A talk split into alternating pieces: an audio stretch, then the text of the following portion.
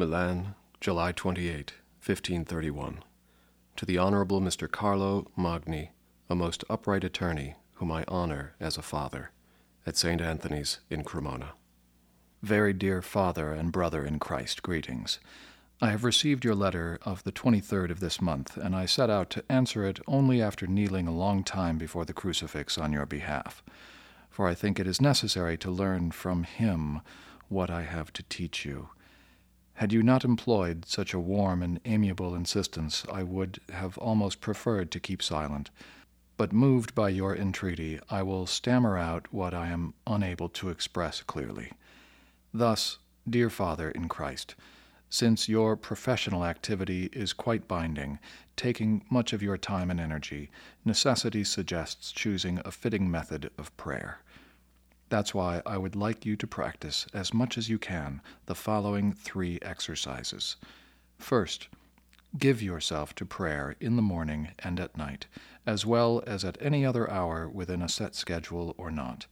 At any time, that is, day or night.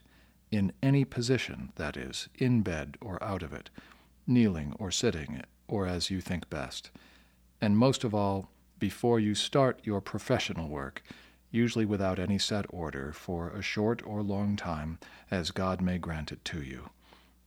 Discuss with Christ everything that may be happening to you, your doubts and your difficulties, especially the hardest ones.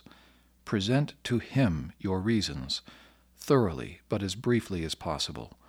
Then only propose to Him the solution you think is the right one, or, even better, ask for His opinion for he will not refuse it if you gently insist. I can assure you that he will let himself be compelled to give it to you, if, again, you really want to have it.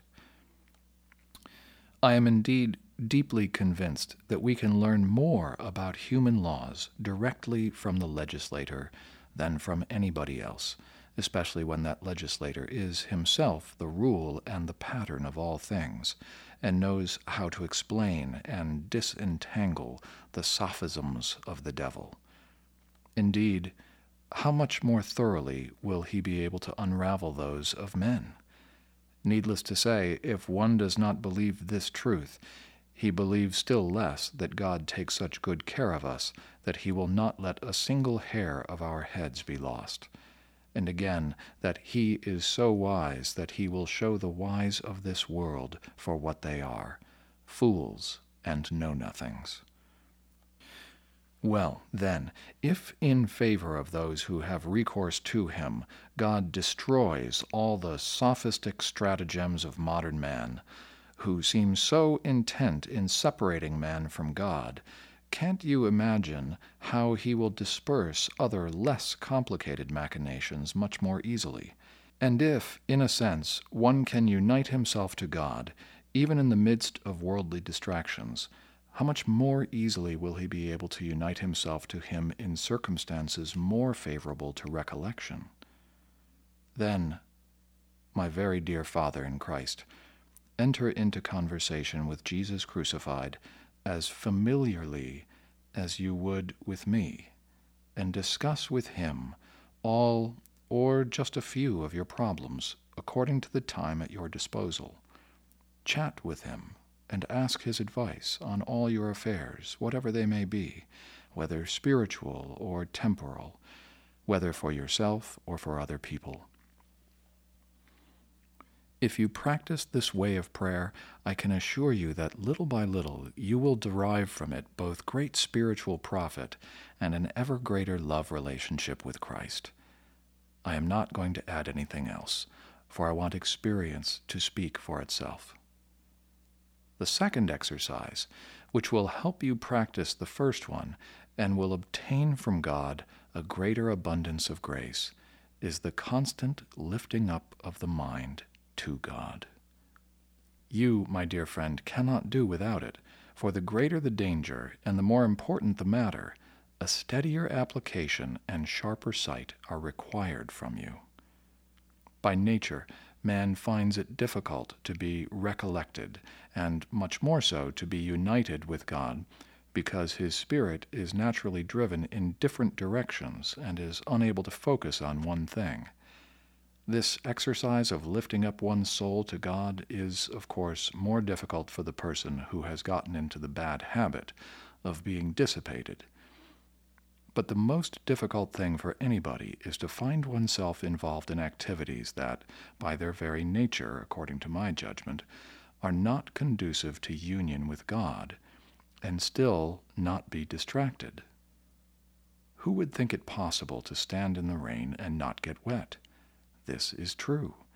But what seems to be impossible in itself becomes very easy with God's help, if only we do not refuse Him our cooperation and that diligent practical commitment with which He has endowed us. Thus, if we want to maintain our union with God and, at the same time, to go on working, talking, thinking, reading, and taking care of our affairs as usual, let us often lift up our minds to God for a long or a short period, as, for example, someone would do while entertaining a friend. If he were unable to entertain him on account of pressing business, for instance, keeping track of the goods which were to be shipped at that moment, he might tell him, Will you excuse me if I don't chat with you? I've this and that to do, but if you don't mind waiting, as soon as I'm finished, we'll talk at leisure. Then interrupting his writing for a moment, he will occasionally turn his eyes and look at him. Sometimes he will utter a word or two about what he is doing. At another time, while still writing, he will say, In a short while, I'm almost finished. In these and similar ways, he will entertain his friend, though unable to talk at leisure with him. At the same time, he will not be distracted from his job by these gestures, nor hindered in his work by such forms of entertainment. You, too, dear friend, should act in this way, and your studies and works should suffer almost no disadvantage. Before starting your activities, offer Jesus a few words of your choosing. Then, during your work, often lift up your mind to God. You will benefit much, and there will be no detriment to your job. First and foremost, watch how anything concerning yourself or others is begun whether foreseeable or not, whether at work or at play.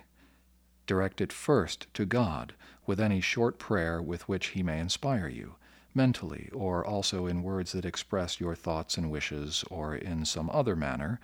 Then, while working, thinking, or planning, frequently lift up your mind to God. Should your activity continue, break it up, perhaps for the time it takes to say a Hail Mary or as it may seem convenient to you, always, of course, following God's inspiration. Depending on the length of your activity, you can interrupt your work more than once.